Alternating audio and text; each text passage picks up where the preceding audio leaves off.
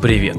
Это передача «Ивент Кухня» про событийный маркетинг, организацию и продвижение мероприятий. Меня по-прежнему зовут Илья По, и я по-прежнему топлю за применимый и годный контент. Специально для слушателей подкаста Event Кухня мы сделали чат в Telegram, где есть наши спикеры, и вы можете не только услышать их в подкасте, но и пообщаться и задать интересующие вопросы лично. Вступайте в наш чат, который можно найти в Telegram по названию программы Event Кухня. Ссылка будет в описании к этому выпуску. Осень это начало выставочного сезона. Поэтому мы решили посвятить 5 выпусков выставкам и участию в них. Составим дорожную карту по тому, как участвовать в выставке. Сначала мы рассмотрим вопросы выбора выставочного мероприятия для участия. Дальше определим концепцию и выберем дизайн выставочного стенда, подготовим персонал к работе на стенде, разработаем программу по привлечению посетителей и дальнейшей обработке лидов, а также узнаем, как считать эффективность от участия в выставке. Это и многое другое в новом сезоне подкаста Ивент Кухня, выставочный маркетинг, все, что вы хотели знать, но боялись спросить спросить. Этот сезон мы делаем вместе с Евразийским ивент-форумом. Это первый в России форум для событийной индустрии проходит традиционно в начале делового года в Санкт-Петербурге и объединяет на одной площадке лидеров событийного маркетинга, организаторов конгрессов, конференций и экспертов выставочного бизнеса. Организатор Евразийского ивент-форума – выставочный научно-исследовательский центр RNC. Юбилейный 10-й Евразийский ивент-форум пройдет с 27 по 29 января 2021 года. По промокоду Event Кухня до 1 декабря можно получить скидку 10% на участие в этом мероприятии. Все детали по ссылке в описании к выпуску и в нашем телеграм-чате.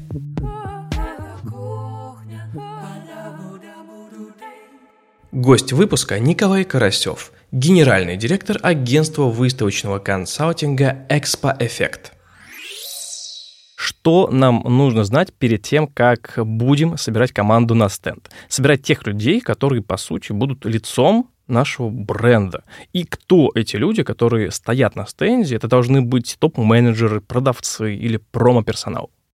Конечно, все зависит от задач участия в выставочном мероприятии, от приоритетной целевой аудитории, которую мы хотим на стенде видеть. Пожалуй, вот эти вещи будут определять состав команды. Задачи участия, целевая аудитория, с которой мы будем работать, кто это, постоянные клиенты или новые клиенты, если новые, то какие, по должности, по профилю, по географии, и продукты, которые мы будем на стенде представлять.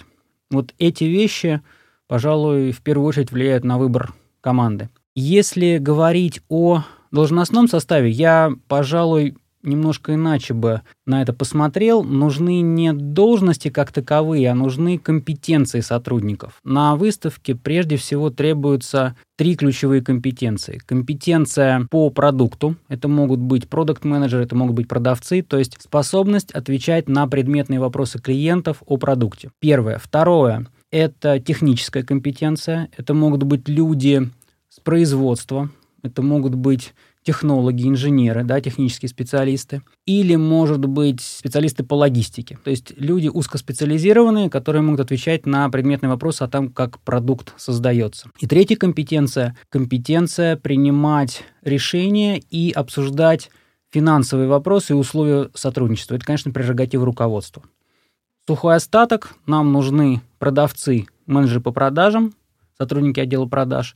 Нам нужны технические специалисты, и нам нужны руководители, которые будут общаться с такими же статусными посетителями между участниками одного статуса разговор идет гораздо быстрее. Вот для этого нужны такие люди. Если говорить о людях со стороны, вот если пользоваться услугами, например, э, нанимать промо-персонал, как мотивировать этих людей выходить э, на нужные нам показатели на выставке, когда они стоят на стенде и идут коммуникацию с людьми?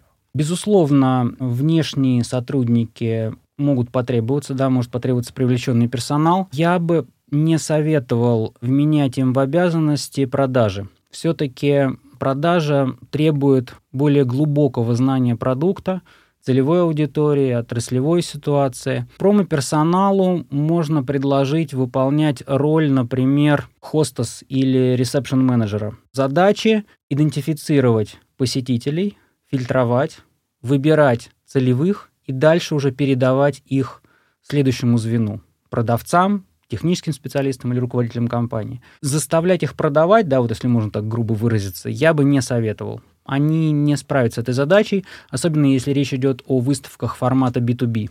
Если мы говорим о выставках-ярмарках, возможно, привлеченный персонал и справится с продажами, но на B2B рынках точно я бы не советовал этого делать. Ну и по поводу стимулирования. Четкие инструкции, четкие обязанности и не ждать чуда от этих людей – ограничивать их э, функционал конкретными действиями. Работа на ресепшн, работа на frontline, отсеивание лишних, работа, возможно, с нецелевыми посетителями, да, чтобы они не отвлекали внимание и времени отрывали у специалистов. Как их стимулировать? Кнут и пряник, наши классические методы. Прежде всего, проинструктировать по действиям на стенде. И дальше требовать выполнения результата. Если его нет, я всегда советую работать с, не с фрилансерами, а все-таки с э, агентством по промо-персоналу. Если что-то не устраивает в работе привлеченного сотрудника, его можно заменить. Их супервайзером пообщаться и договориться о замене, например.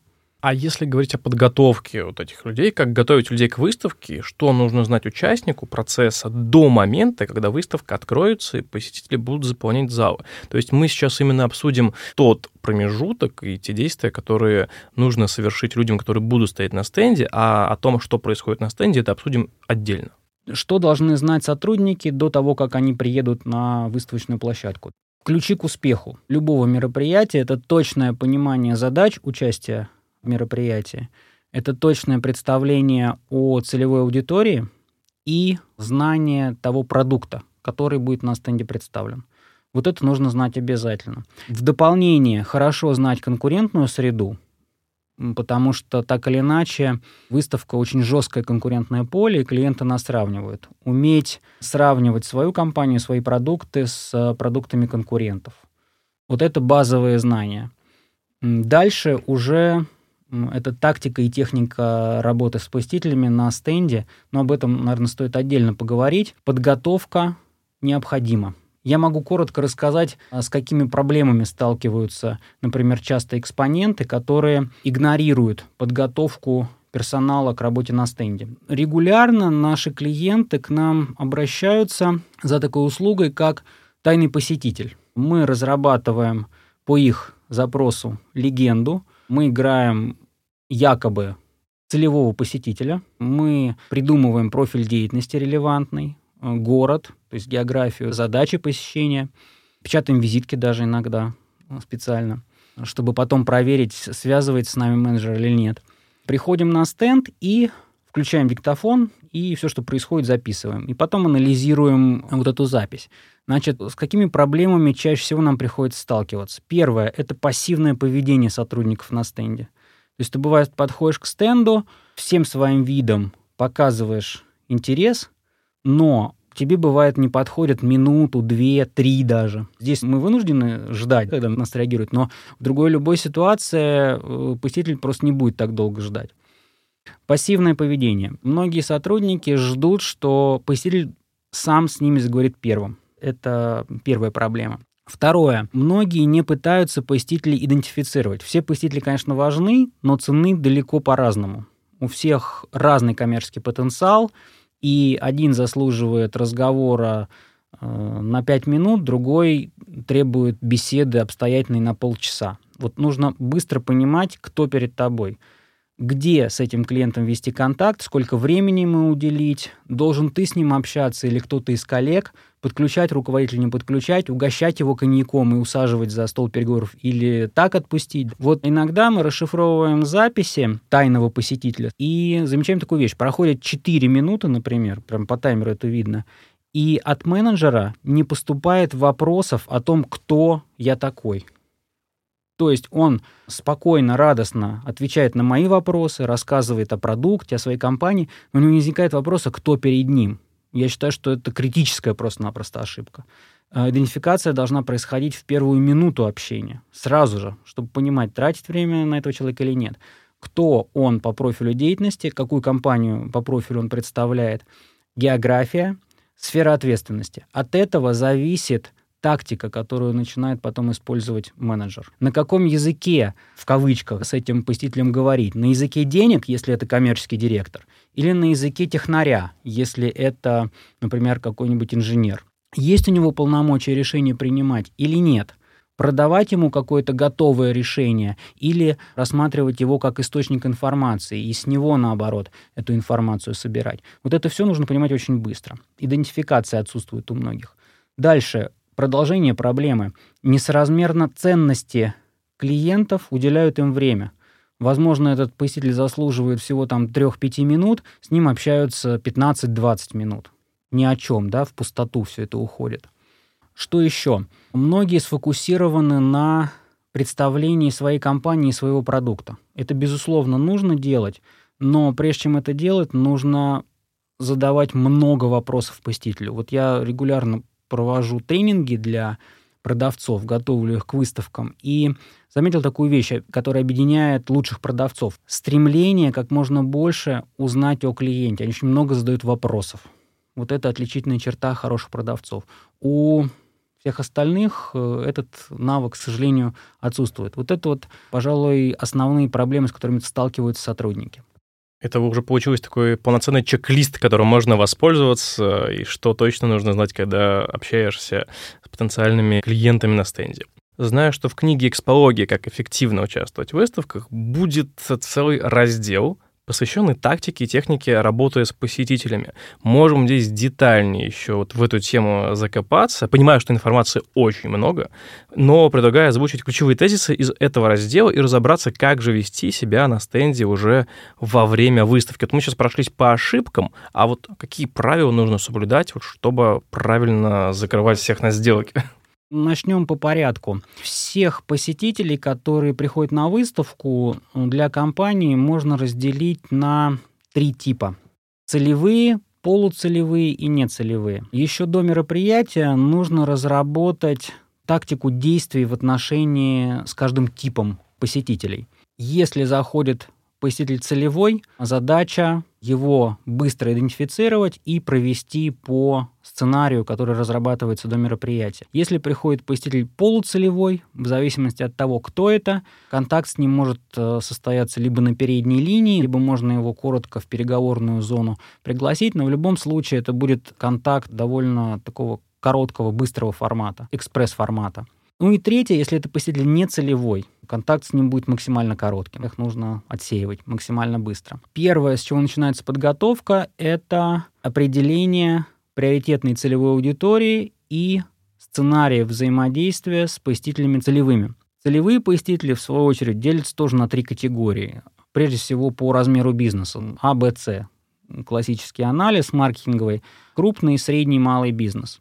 Задача сотрудника максимально быстро определить, кто перед ним. Вот это нужно сделать буквально за 30 секунд, за одну минуту. Понять, целевой, не целевой или полуцелевой перед тобой посетитель, и если целевой, то к какой категории его можно отнести? А понять это можно, соответственно, за счет вопросов, которые мы задаем. Безусловно. С чего бы ни начался контакт с посетителем, например, да, какой может быть сценарий? Посетитель сам подходит к стенду, например, стоит возле витрины, смотрит стендист дает время ему получить первичную информацию, не как э, таксист в аэропорте, да, на него налетает коршуном сразу же, держит паузу, и если посетитель сам глаза не переводит на кого-то из сотрудников, проходит 10 секунд, с ним можно уже открывать контакт. Открывает контакт, коротко представляет компанию, ее профиль деятельности, что на стенде представлено, и задает вопрос на идентификацию. А чем вы занимаетесь, какой у вас профиль деятельности? Представив себя, свою компанию, э, стендист получает возможность задать вопрос о том, чем занимается посетитель. Вот даже ответ на этот первый вопрос у профиля деятельности уже многое говорит. Второй вопрос после ответа на первый. Очень логичный. География. А откуда вы, где находитесь территориально? В каких регионах работаете? География многое тоже определяет в техники работы с посетителями. Ну и третий вопрос э, в проброс аккуратно можно уточнить. А я так понимаю, за выбор поставщиков вы в компании отвечаете. С вами можно будет потом поставки обсуждать. В зависимости от ответа мы уже получаем первичную идентификацию. Мы уже понимаем, чем занимается компания, которая представляет посетитель. Мы понимаем географию, отсюда и логистика, да, и свои поставки можно планировать и на каком языке с ним говорить. На языке человека, принимающего решение, или на языке человека, который информацию собирает для передачи руководителям. Следующий этап — обмен визитками. Теперь, когда я вижу, что передо мной целевой посетитель, мне нужно этот эффект усилить. Я предлагаю сам первым визитками обменяться. Отлично, вы по адресу, давайте знакомиться. Меня зовут Николай, вот моя визитная карточка. А у вас с собой визитки? Вариант ответа два. Либо он говорит «да, пожалуйста», либо он говорит «ой, нет, забыл, раздался». Ничего страшного, давайте пообщаемся, познакомимся, а по ходу разговора, ну или в конце беседы я контакты ваши все запишу. Хорошо? Ну, как правило, все говорят «да, хорошо». На этом первый этап пройден. Теперь минута примерно прошла. У посетителя есть представление о том, кто я и чем занимаюсь, и у меня есть представление о том, кто передо мной.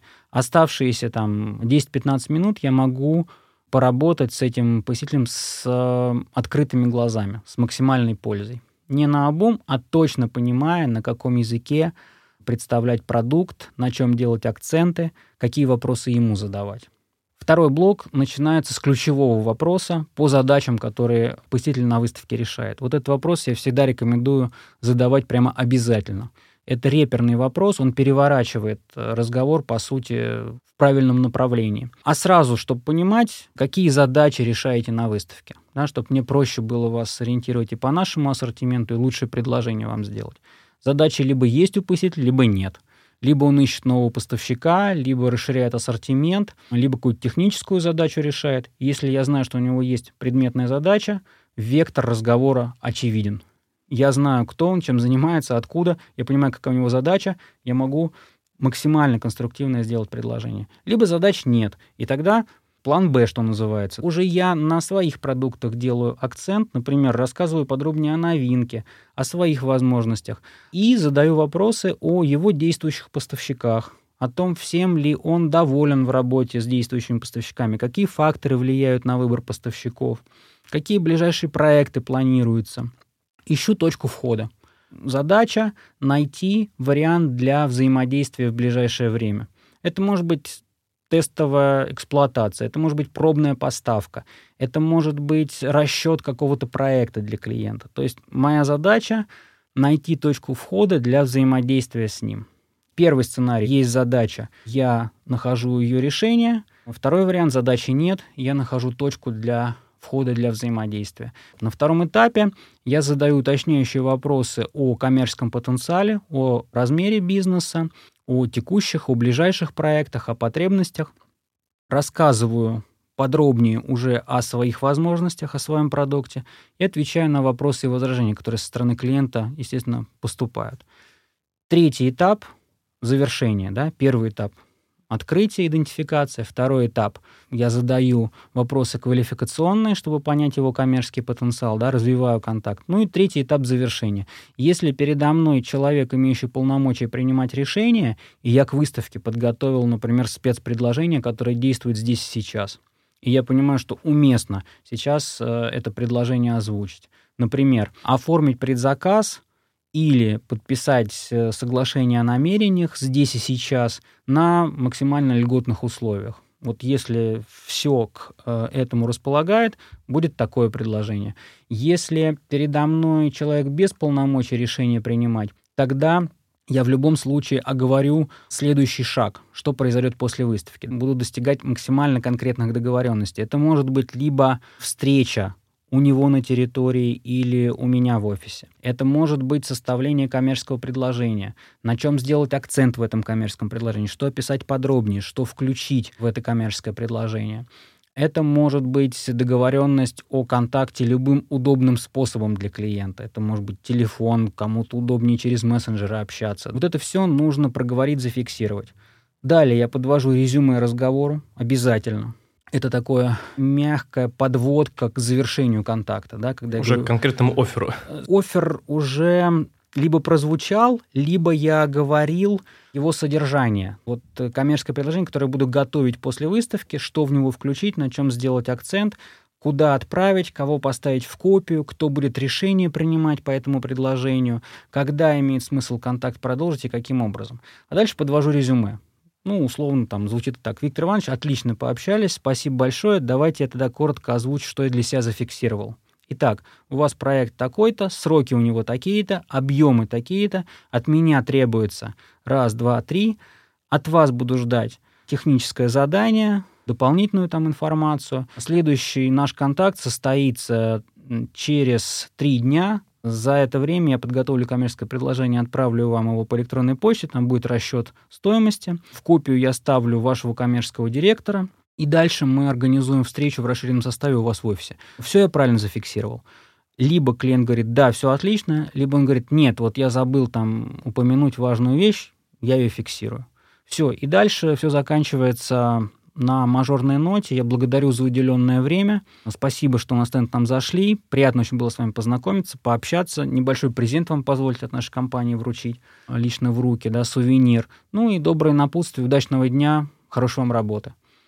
Все, вот так примерно выглядит схема контакта с посетителем. Все тактические схемы отрабатываются с учетом портретов целевой аудитории. У каждой компании таких целевых аудиторий может быть несколько.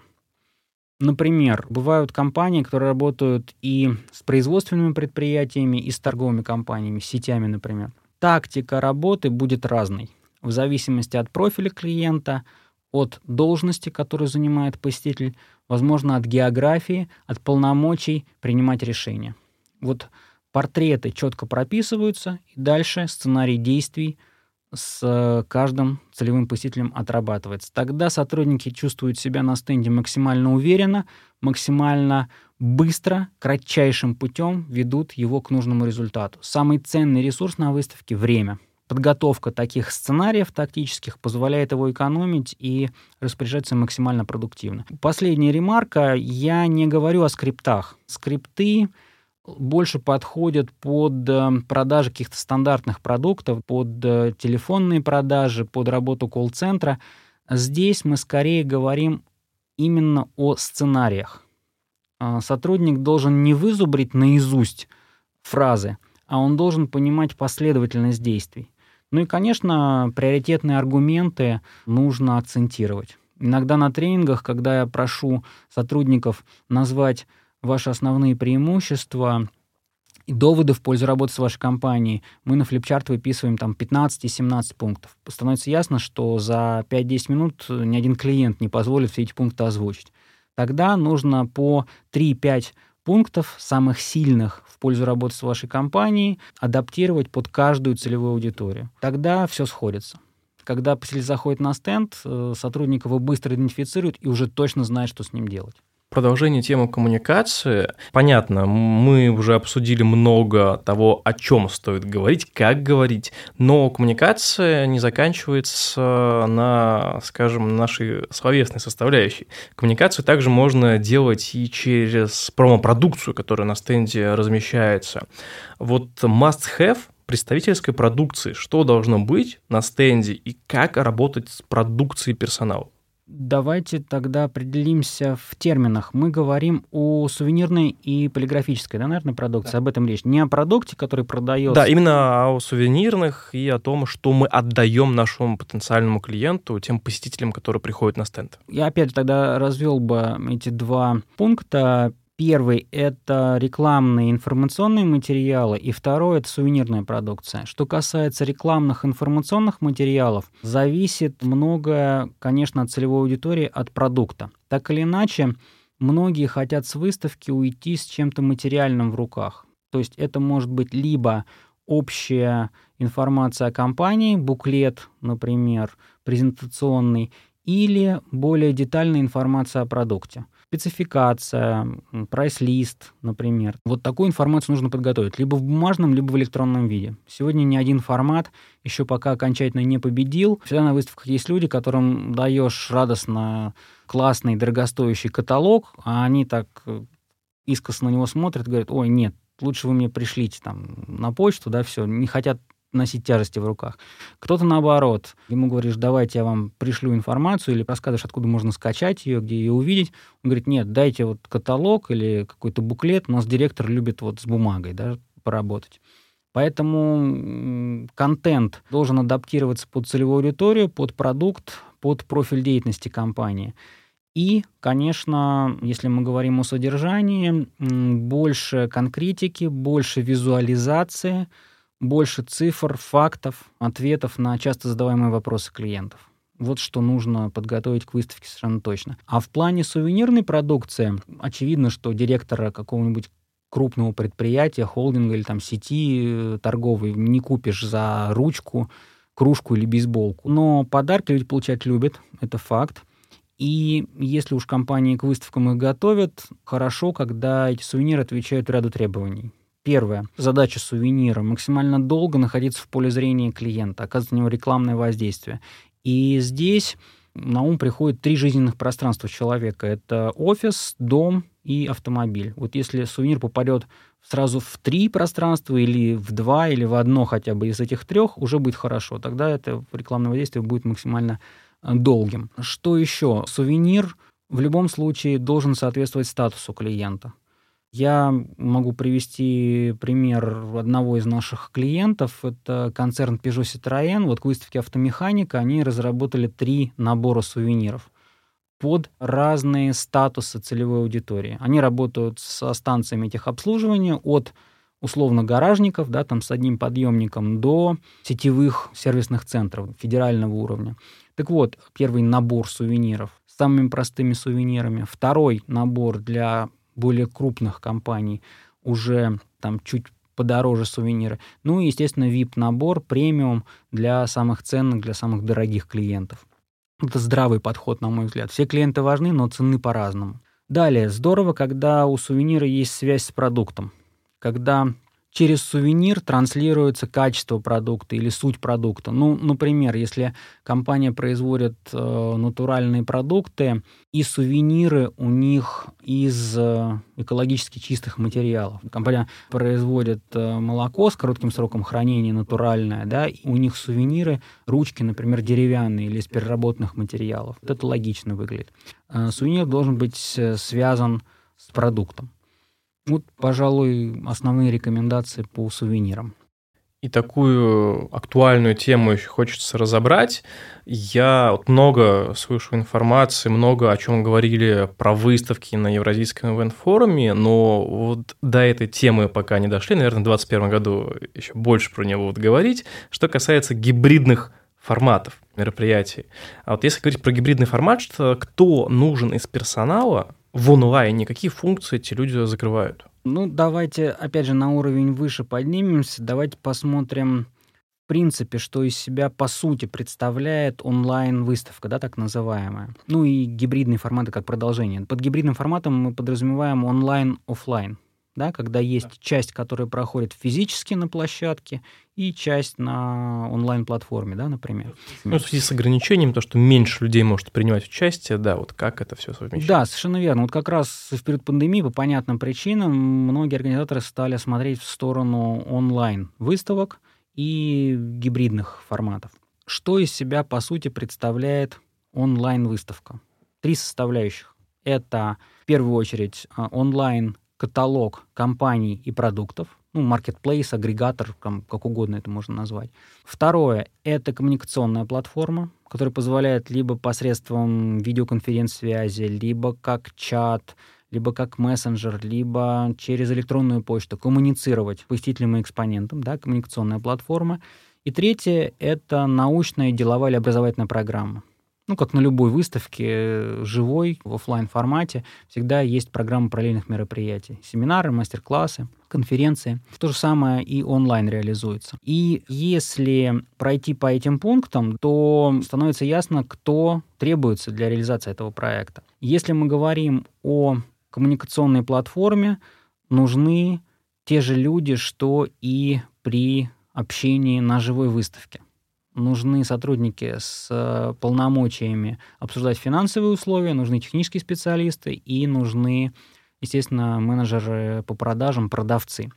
Кстати, уже сейчас в продолжении истории с гибридным форматом, он перетекает и на стенды тоже. Я уже много раз видел, когда переговорах участвуют не только вот физические люди, которые присутствуют за столом переговоров, но и а, рядом стоит, например, планшет, и по нему дистанционно коллега, который находится либо в офисе, либо на производстве, либо вообще в другом городе или в другой стране, да, который не смог приехать физически на, на мероприятие, но он тоже подключен, он тоже участвует в этом процессе. Таким образом, мы компетенции сотрудников можем расширять, не ограничивать их только теми, кто находится на стенде, да, но и теми, кто находится в других местах. Так вот, при работе в режиме онлайн в любом случае основная нагрузка ложится на коммуникаторов, на людей, готовых быстро, оперативно отвечать на вопросы клиентов. Если мы говорим об участии в деловой программе или в образовательной, или в научной, то нужны компетенции спикера, нужны компетенции следующего эксперта, нужна экспертность. Вот кто должен участвовать в онлайн-проекте. Ну и если интересно пару, может быть, лайфхаков по участию в онлайн а, выставках, что показала вот эта практика. Мы все проходили через это, по сути, впервые, вот сейчас, да, вот в эти полгода. И самые успешные компании, и я это тоже могу подтвердить, пришли к выводу, что участие в онлайн-выставке — это работа в режиме real-time. Многие ошибочно думали, что это больше похоже на такую переписку или чат, или может быть подключение по видеосвязи, нам приходит какой-то запрос, какое-то уведомление, мы его обрабатываем, и потом что-то там начинает происходить. На самом деле, самые успешные кейсы показывают, что на запросы нужно реагировать в режиме реального времени – вот только тебе поступил запрос, на него сразу же нужно отвечать. Не через час, не завтра, а вот прямо сейчас в режиме real-time. Это дает лучший результат. Ну и, конечно, работает система предварительного назначения встреч. Если организаторы такую систему предлагают, систему матчмейкинг, ей нужно обязательно пользоваться. Вот это работает. Нужно быть готовым реагировать максимально быстро. Для этого должен сидеть дежурный, который постоянно отслеживает все каналы коммуникации, которые есть на платформе. Очень важно изучить еще до открытия мероприятия, какие ресурсы и возможности для коммуникации с посетителями предлагают организаторы. Есть иностранный кейс очень интересный. Там платформа позволяла видеть посетителей, которые к тебе заходят в твой шоурум виртуальный не дожидаясь никаких действий с их стороны, ты уже мог их приветствовать, мог им отправлять какую-то информацию первичную, ты понимал, кто к тебе зашел, да, потому что высвечивался его такой упрощенный профиль. Вот таким образом все это происходило. Сухой остаток, да, онлайн-проекты — это интересная история на период пандемии. Безусловно, это лучше, чем ничего. Но я уверен, что живое общение это точно не заменяет. И если это и будет история продолжаться после снятия ограничений, то только вот как раз в формате гибридном. И здесь очень показателен, кстати, кейс выставки Ecom Expo. Это выставка по электронной коммерции, которая прошла уже вот э, осенью этого года в Крокус Экспо. Два дня она шла вживую в павильоне, как офлайн проект и третий день был онлайн. И вот этот формат, я считаю, очень перспективен, когда онлайн дополняет живое мероприятие, которое проходит в режиме офлайн. Ну и, конечно, конференционная часть. Удобно подключать спикеров дистанционно. Здесь действительно состав экспертов может не ограничиваться какой-то одной страной, со всего мира могут выступать спикеры. Все научились оперативно делать перевод синхронный, поэтому в период пандемии всех научил расширять границы экспертности. Это точно стоит взять на вооружение уже в постпандемийный период. Вернемся в офлайн. Да, да. Вернемся в офлайн, поговорим про эффективность э, выставки в целом. Вот критерии эффективного участия команды в выставочном проекте, что это за критерии? И можно ли озвучить, например, там топ 5 критериев? И как эту эффективность, в принципе, оценивать после выставки? Да, это хороший вопрос. Э, я всегда отвечаю на него так. Оценка эффективности начинается в момент постановки задач. Если нет конкретной задачи, выраженной в цифрах и в качественных показателях, эффективность невозможно оценить. Я когда на семинарах, например, задаю вопрос участникам, вот, а какое количество контактов вы на выставке хотите установить? А кто уже сегодня задачу участия в выставках ставит с помощью цифр. И вот, как правило, руки поднимают, ну, в лучшем случае 10-15%. И тогда возникает вопрос ко всем остальным. А сколько же вы хотите контактов установить? Какие вы ставите себе задачи? Ну и очень часто я в ответ слышу такое утверждение, ну, как сколько контактов, да, что за вопрос? Чем больше, тем лучше. Но, согласитесь, невозможно ни степень достижения этой задачи оценить, да, не ход реализации этой задачи. Вот в какой момент задача «хотим чем больше, тем лучше» реализована на 50%, например. Совершенно непонятно. Поэтому, если нет конкретных задач, об эффективности говорить очень сложно. Тогда эффективность оценивается, знаете, так по наитию, интуитивно, вот э, по ощущениям. Ну, вроде ничего, нормально отработали. Или, ну, что-то как-то не очень и все, и на этом оценка ну, вот затраты отбили, хорошо, если, все было хорошо. Да, если выставка отбилась, но опять же, это надо понимать, отбилась она или не отбилась. Для этого нужны критерии, для этого нужна система. И как раз вот с другой стороны, на семинарах мне не раз участники задавали вопрос. Они говорили примерно следующее. Николай, вот директор нам запрещает показывать анкеты, визитки с посетителей собраны. Он говорит, мне все это неинтересно. Бумагу себе оставьте, мне показывайте деньги я вижу расходную статью на участие в выставке, сколько к нам вернулось, сколько мы заработали, какие выгоды конкретно мы получили. И в книге, и на семинарах э, я даю конкретные рекомендации по тому, как ставить задачи, как оценивать коммерческий потенциал участия в выставке еще до ее открытия с помощью формулы X по эффективности, и как в продолжение до выставки поставленных задач – оценивать степень их достижения уже после окончания мероприятия. Критерии оценки. Вообще, участвуя в выставке, можно решать 10 групп задач. Первое, которое интересует большинство, это продажи, естественно. Да? Вообще я считаю, что в первую, вторую, в третью очередь выставка должна приносить деньги с помощью привлечения новых клиентов или с помощью удержания клиентов постоянных. Но кроме э, бытовых задач, есть еще задачи рекламные, маркетинговые, производственные – HR, GR, PR задачи, да, и так далее. То есть э, выставка очень многогранное событие, мультифункциональное. Она может закрывать целых 10 групп задач. Если мы говорим о задачах материальных, которые выражаются в деньгах, критерии оценки классические. Это ROI, Return on Investment. Для того, чтобы этот коэффициент возврата на инвестиции рассчитывать, необходима система. Контакты нужно фиксировать системным образом, либо с помощью анкет регистрационных бумажных, либо с помощью современных электронных систем, сервисов для фиксации контактов. Контакты фиксировать, контакты заносить в базу данных или в CRM обязательно с пометкой о том, что они состоялись на выставке. И третий шаг — периодически бухгалтерии, CRM, 1С давать задачу отследить судьбу отношений с этими людьми. Раньше, чем через три месяца, какую-либо оценку проводить, я считаю, нецелесообразно. На рынках формата B2B краткосрочной перспективой считается период от 3 до 6 месяцев после выставки. Дальше начинается уже долгосрочная перспектива, отложенный спрос. И есть проекты, например, когда мы говорим о долгосрочных проектах, о сложных продуктах, когда раньше, чем через 2-3 года вообще не о чем говорить. Если мы возьмем там нефтегазовый комплекс, например, или когда речь идет о сложном оборудовании, об объемных проектах, иногда на годы это растягивается. Но в любом случае рекомендация остается той же. Контакты фиксировать и заносить их в базу с пометкой о том, что они состоялись на выставке. Тогда, сколько бы времени не прошло, будет возможность э, эту коммерческую отдачу увидеть.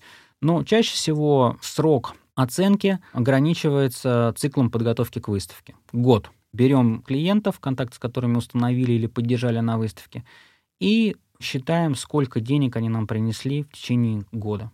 Причем а, многие упускают часто такой показатель, как пожизненная ценность клиента. Я считаю, его стоит особенно подчеркнуть.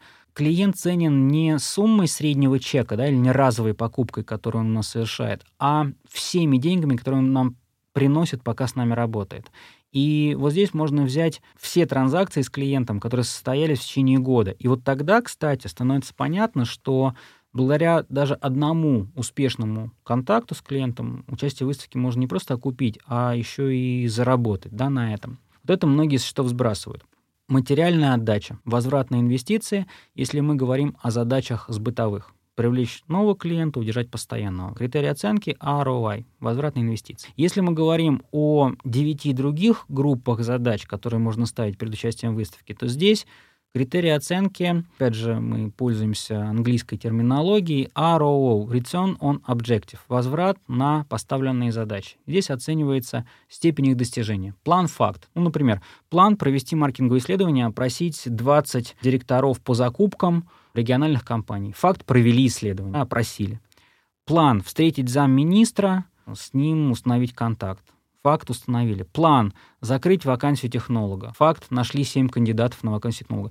Вот что такое ROO – возврат на поставленные задачи. Ну и далее мы оцениваем уже выгоды, которые мы получили от того, что эти задачи были решены. Например, нашли технолога, повысили качество производства, провели маркетинговые исследования, оптимизировали ассортимент, выкинули лишнее, сфокусировались на самом главном, повысили конкурентоспособность свою. Или встретились с представителями 12 СМИ, профильных, договорились о выходе 20 экспертных статей. В итоге повысилась узнаваемость продукта, э, доверие к продукту. Рано или поздно решение этих задач все равно вернется в возврат на инвестиции. Все равно это стимулирует продажи тем или иным образом. Главное — системный подход и не торопиться с оценкой выставки. Часто выставка — это такой долгоиграющий проект. Часто отдача может происходить в течение длительного времени. Вот я лично могу свой пример привести. Однажды к нам обратился клиент, то есть он прям позвонил и говорит, здрасте, я у вас был на стенде, правда, давно, и называет, то есть дату три года назад, которая э, происходила. Я говорю, а как вы помните? Он говорит, да я не помню, у меня вот ваша визитка, я на обороте записал название выставки и год. И клиент э, очень серьезный, мы продолжаем с ним работать. Вот типичная история про, про выставку. В продолжении темы денег э, хочется еще немного об этом поговорить. Вот сейчас многие начали экономить э, бюджеты, и вот как сейчас организовать экспозону, когда бюджеты экономятся, а участвовать необходимо? И как организовать команду на этом стенде? Значит, ключевые функции стенда — привлекать внимание посетителей, потому что с этого все начинается. Если внимание не привлечено, не о чем говорить, если человек прошел мимо. Причем внимание нужно привлекать именно целевой аудитории. Не просто вау-эффект, да, чтобы каждый первый останавливался, а чтобы э, притормаживали именно целевые посетители. Второе. Соответствие фирменному стилю компании, имиджу компании, выставочной концепции. Третье. Лучшим образом представлять продукт в выгодном свете, так чтобы фокус внимания был на продукте. Четвертое — это зональное деление, то есть стенд должен быть эргономичным, обязательно, удобным для работы. И посетителям и сотрудникам должно быть на нем комфортно. Ну и, конечно, в любом случае стенд должен решать задачу участия в выставке, соответствовать формату участия. Если участие имиджевое, например, да, статусное, то значение имеет место расположения стендов в павильоне, его размер, площадь, конфигурация, открытость на проходы, как стенд захватывает объем, да, вот это вот важно. Если мы говорим о стенде бюджетном, то здесь самое главное рационально распорядиться этим пространством. Коммуникативные функции выходят на первый план, то есть э, быстро донести до посетителей суть предложения. Кто мы, чем занимаемся, почему покупать нужно у нас. Вот этот стенд должен доносить. Безусловно, стенд должен привлекать внимание. Для этого есть э, и графические средства, и средства визуализации, и мультимедийное оборудование, и текстовое оформление. Да, вот это все работает на привлечение внимания. Что касается представления продукта, совет простой. Когда площадь ограничена, выбрать приоритетные продукты для представления на передней линии. Выбрать можно либо новинку, которая может стать доминантой, либо продукт хедлайнер, на котором вы больше всего зарабатываете. Продукт который предлагается на специальных условиях на выставке, например, акции или спецпредложения. Вот эти категории продуктов есть смысл поставить на переднюю линию. Их задача как раз выступать в роли таких айстоперов или шоу-стоперов. Продукт, который будет цеплять взгляд, притормаживать посетителей целевых. Далее, в зависимости от интенсивности потоков посетителей, нужно организовать переговорную зону. Если мы говорим о стенде небольшой площади, я бы посоветовал переговорную зону оформить для переговоров в формате экспресс, то есть высокие барные, например, столы или стойки, стулья тоже барные или отсутствуют стулья. На ногах люди долго переговоры не ведут. Соответственно, если условия такие вот спартанские, аскетичные, переговоры проходят в экспресс-режиме, и за меньший интервал времени можно большее количество людей пропустить. Если нам нужны переговоры более обстоятельные, если мы рассчитываем на статусных клиентов, на поддержание отношений с постоянными клиентами или с посетителями VIP-категории, тогда, конечно, нужны другие условия либо классические переговорные столы, либо VIP-лаунж с низкой мягкой мебелью тогда, наоборот, посетители будут на стенде задерживаться дольше. Frontline — обязательно стойка ресепшн или информационная стойка, за которой постоянно работает администратор. Вне зависимости от площади на стенде должна быть предусмотрена информационная стойка. То, куда в первую очередь посетители подходят за какой-то информацией. И там работает администратор. Это одна из ключевых фигур на стенде. Дальше зона презентационная, в которой представлены продукты. Зона переговорная, в зависимости от трафика, от задач, она оформляется по-разному, да, как мы выше говорили. Ну и зона подсобного помещения обязательно необходима. В ней хранится все лишнее, все, что может отвлекать внимание клиентов от продукта. Верхняя одежда персонала, коробки какие-то, да, технические из-под полиграфии или из-под продуктов, э, личные вещи, ценные вещи — мусорная корзина, вот все скрывается от глаз посетителей в подсобном помещении, чтобы в виде стенд они обращали внимание на продукт прежде всего, и ничто их впечатление от стенда не портило. Вот, пожалуй, так. А что касается выбора места в экспозиции, ну, это отдельная совершенно история. И здесь, ну, конечно, многое определяет и бюджет, и то, когда компания обращается к организатору за бронированием площади или места расположения стенда. Чем раньше это происходит, тем выше шансы получить приоритетное место расположения. На ключевых отраслевых выставках это надо делать прямо в дни проведения мероприятия. То есть бронировать следующий год? Абсолютно. Так называемая система ребукинга работает. На выставках обычно в офисе продаж размещают план экспозиции следующего года, и компании стенды отмечают специальными пометками, такими стикерами, да, что этот стенд забронирован. Вот я советую это делать. Блиц. Задаем три коротких вопроса каждому гостю нашего сезона. Первый. Как будут выглядеть выставки будущего? Если мы говорим про офлайн формат, я очень надеюсь, что выставки будут выглядеть как всегда – на самом деле этот формат идеален, он не требует никакого усовершенствования. Все, что происходило на выставочных площадках до сих пор, нужно сохранять. Усилить эту историю можно за счет э, цифровых технологий. Например, бесконтактная передача данных, мультимедиа, интерактивные технологии, которые работают и на стендах, и на конференционных площадках. То есть сохранить сердце выставки, живую коммуникацию, живое представление продукта и усилить это цифровыми технологиями. Вот такое я вижу будущее. Второй. Самая запоминающаяся выставка за всю карьеру. В первый раз, по-моему, в 2008 году, если я правильно помню, попал на выставку Еврошоп в Дюссельдорфе. Это выставка индустрии оформления точек продаж, магазинов, ритейла, и там отдельный был сегмент, посвященный выставочным технологиям. Вот тогда, на проходе в Дюссельдорфе, да, эта выставка, тогда она на меня произвела какое-то неизгладимое впечатление совершенно. Там были самые передовые технологии, которых еще не было в России. Вот Еврошоп 2008 года на меня произвел очень сильное впечатление и по масштабам, и по содержанию экспозиции. И вообще для меня очень сильное впечатление произвело то, как город жил выставкой. Я никогда такого не видел, чтобы вот там едешь в метро и всюду постеры, плакаты, реклама Еврошопа. Всюду флаги висят, выставки. По билету на выставку ты можешь ездить не только по городу, но и железнодорожным транспортом пользоваться, из города в город перемещаться вот то, как э, Дюссельдорф живет э, выставками, да, меня впечатлил. Третий. Эффективная выставка – это? Это выставка, которая успешно решает поставленные бизнес-задачи, какими бы они ни были. И в завершении передачи несколько рекомендаций хочу от тебя поучить, которые можем дать нашим слушателям. Первое — это рекомендация одной книги, которая может быть полезна тем, кто работает в индустрии коммуникаций. Ну, я не буду скромничать здесь. Не нужно. Да, я последние два года, ну, практически все время посвящаю написанию своей книги. Книга, которая называется «Экспология. Как эффективно участвовать в выставках».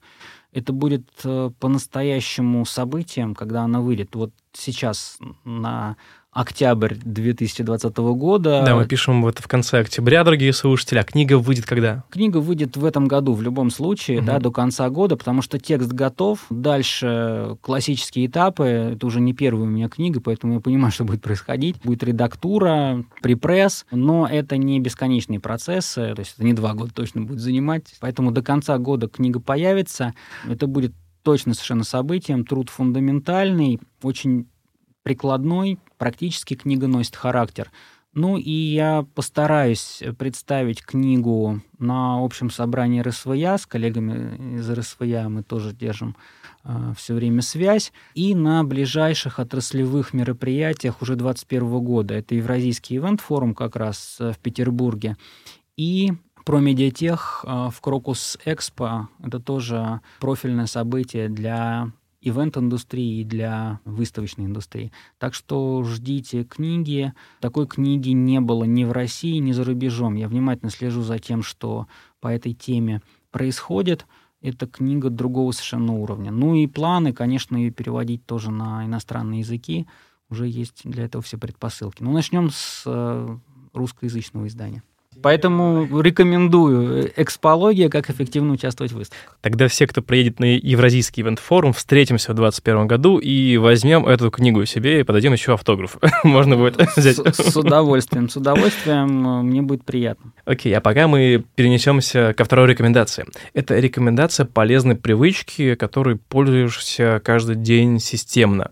Ну, не обязательно каждый день, но системно как раз э, речь именно о системном подходе. Я не верю в чудеса. Я за планирование, за четкую структуру. Будь то участие в выставке или продажи, я считаю, что прошли времена каких-то легких, быстрых и простых решений. Сейчас задачи перед всеми стоят очень сложные, соответственно, и подход должен быть системным, всесторонним. Я за системный подход в решениях задач. Сам его придерживаюсь постоянно.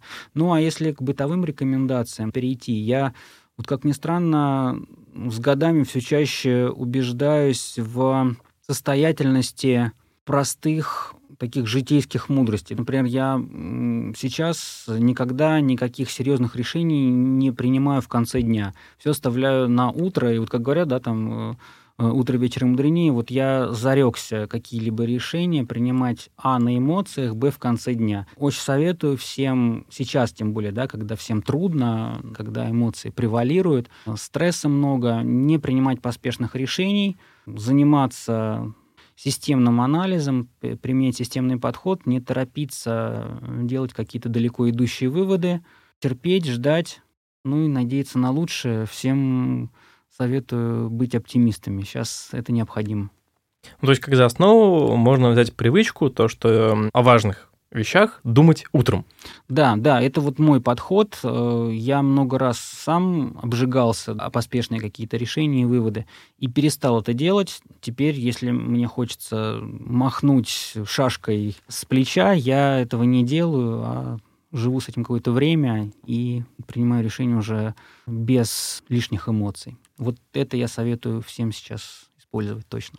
Николай, спасибо большое, что пришел в программу, поделился полезной информацией, столько контента сегодня мы осветили. Спасибо, Можно прямо брать и применять в работу. Да-да-да, спасибо, Илья, было очень приятно и познакомиться, и пообщаться с удовольствием. Друзья, спасибо, что дослушали до этого момента. Ждем вас на других выпусках. Слушайте их тоже. Переходите в iTunes, ставьте свои оценочки, конечно же, и делайте хорошие, эффективные мероприятия. Всем пока-пока. Да, спасибо, успехов на выставках. Перед тем, как мы попрощаемся, запомните две важные детали – Первое. Нужно вступить в наш телеграм-чат и продолжить общаться и обмениваться опытом с коллегами. Чат можно найти в телеграм по названию программы Event Кухня. И вторая. Десятый Евразийский ивент-форум пройдет с 27 по 29 января 2021 года и по промокоду Event Кухня, друзья, до 1 декабря можно получить скидку 10% на участие в этом мероприятии. Детали вы найдете в описании к этому выпуску и в нашем телеграм-чате. Теперь все. До встречи в следующем эпизоде.